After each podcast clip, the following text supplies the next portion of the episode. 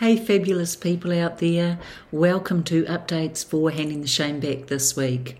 On the channel, we have a panel discussion with Todd Portsmouth and Ken Clearwater, and we're looking at ways we can try to continue supporting and encouraging both our male and female survivors in this space.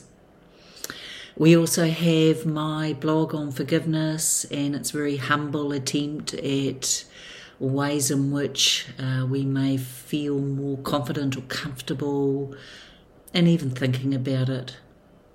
It's really complex and multi layered for us as survivors, and I don't think there is one right way. And in fact, it may not even be right for you to even consider it, which is completely fine.